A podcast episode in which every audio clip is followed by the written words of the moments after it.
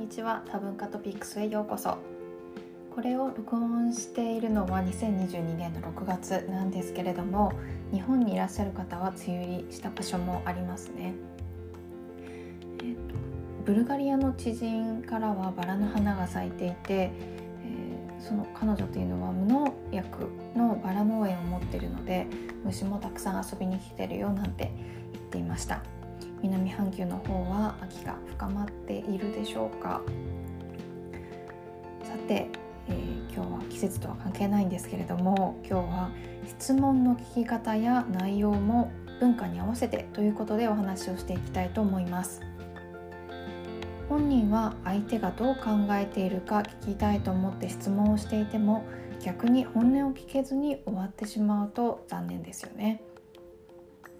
でも本音を聞け,、ね、聞けていないかもと察したところでファシリテーション術でバックアップができます。今日のシチュエーションはフラットな組織に慣れている人がピラミッド型の組織で本音を聞けなかったというシチュエーションです。まず10年前の日本を想像してみてください。在宅勤務という形態はあることは知っていてもまだ浸透しているとは言えない時代だったと思います私がその当時に耳にしていたのは体に障害のある方が在宅勤務を取るということで会社とその方とで在宅勤務の体制を模索していくというドキュメンタリーを、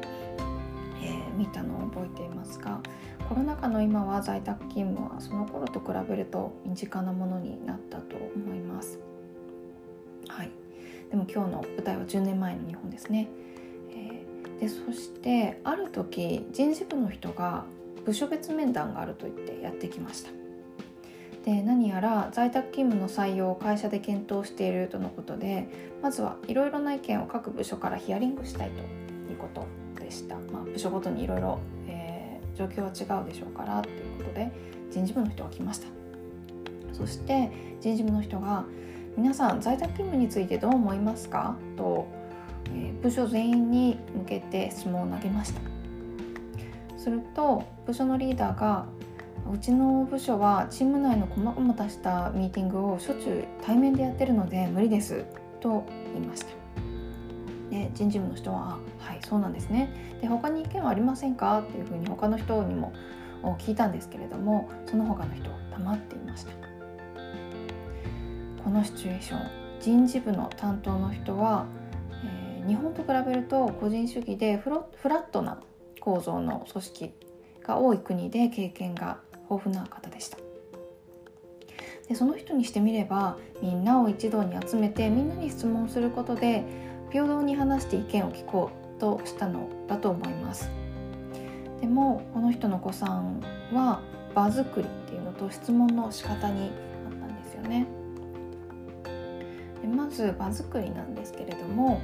一堂に集めて最初にリーダーが発言するとそれをその場でそこその他の人が覆すような意見を出すっていうのは想像しにくいですね。つまり全員から率直な意見を聞くことはこの一堂に集めてっていうシチュエーションでは難しいこの場作りでは難しいということですね。そして同じ会社の中でも部署によってフラットとピラミッド型とか違う時もありますよね。なので、えー、絶対にダメ同じ会社でも絶対にダメというのではなくて、えー、部署別に聞く時は事前のリサーチが必須です。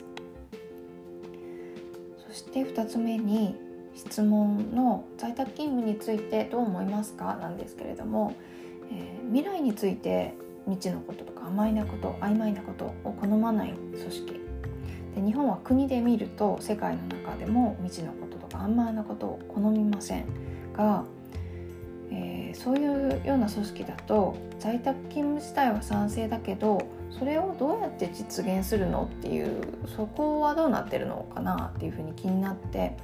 それを話すことなしに在宅勤務についてどう思われますかって聞かれても困ってしまう場合があります。で在宅勤務についてどう思いますかっていうふうにオープンクエスチョンであることは自由な意見を聞くためにいいと思うのですがもし会話が滞ったら在宅勤務をやってみたいけれど実現するのは難しい人にとってはどんなことが障壁になってるんでしょうかとか在宅勤務の利点は何でしょうかとかその場にいる人みんなに、まあ、どちらかにたあなたはどう考えますか？も必要なんですけれどもそれが出てこない状況なのでもうみんなに視点を移してもらって話をするのがいいかもしれません。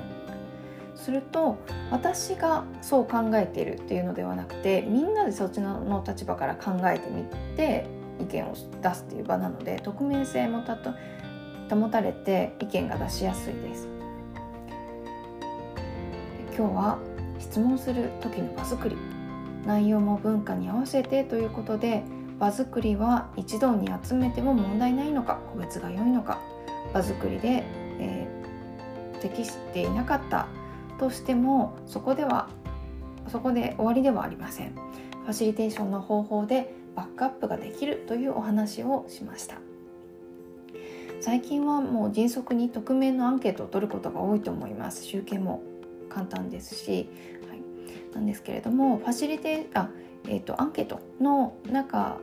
になんか設問でも今回のファシリテーションのコツのように賛成反対どっちであってもそれとプラスアルファの質問項目としていろんな視点に立ってアンケートのトピックと向き合うっていう質問を置いておくと多様な意見が出てくるかもしれません。フラットな組織かピラミッド型の組織かそれとか、えー、曖昧なことを好むのかそれそれでもいいそれが当たり前と思っている組織なのかどちらが良いというわけではなくて自分が文化的にどう適応するかで活用の場が広まると思います。今日も最後までお聴きくださりありがとうございます。それでは Catch you later! バイバイ。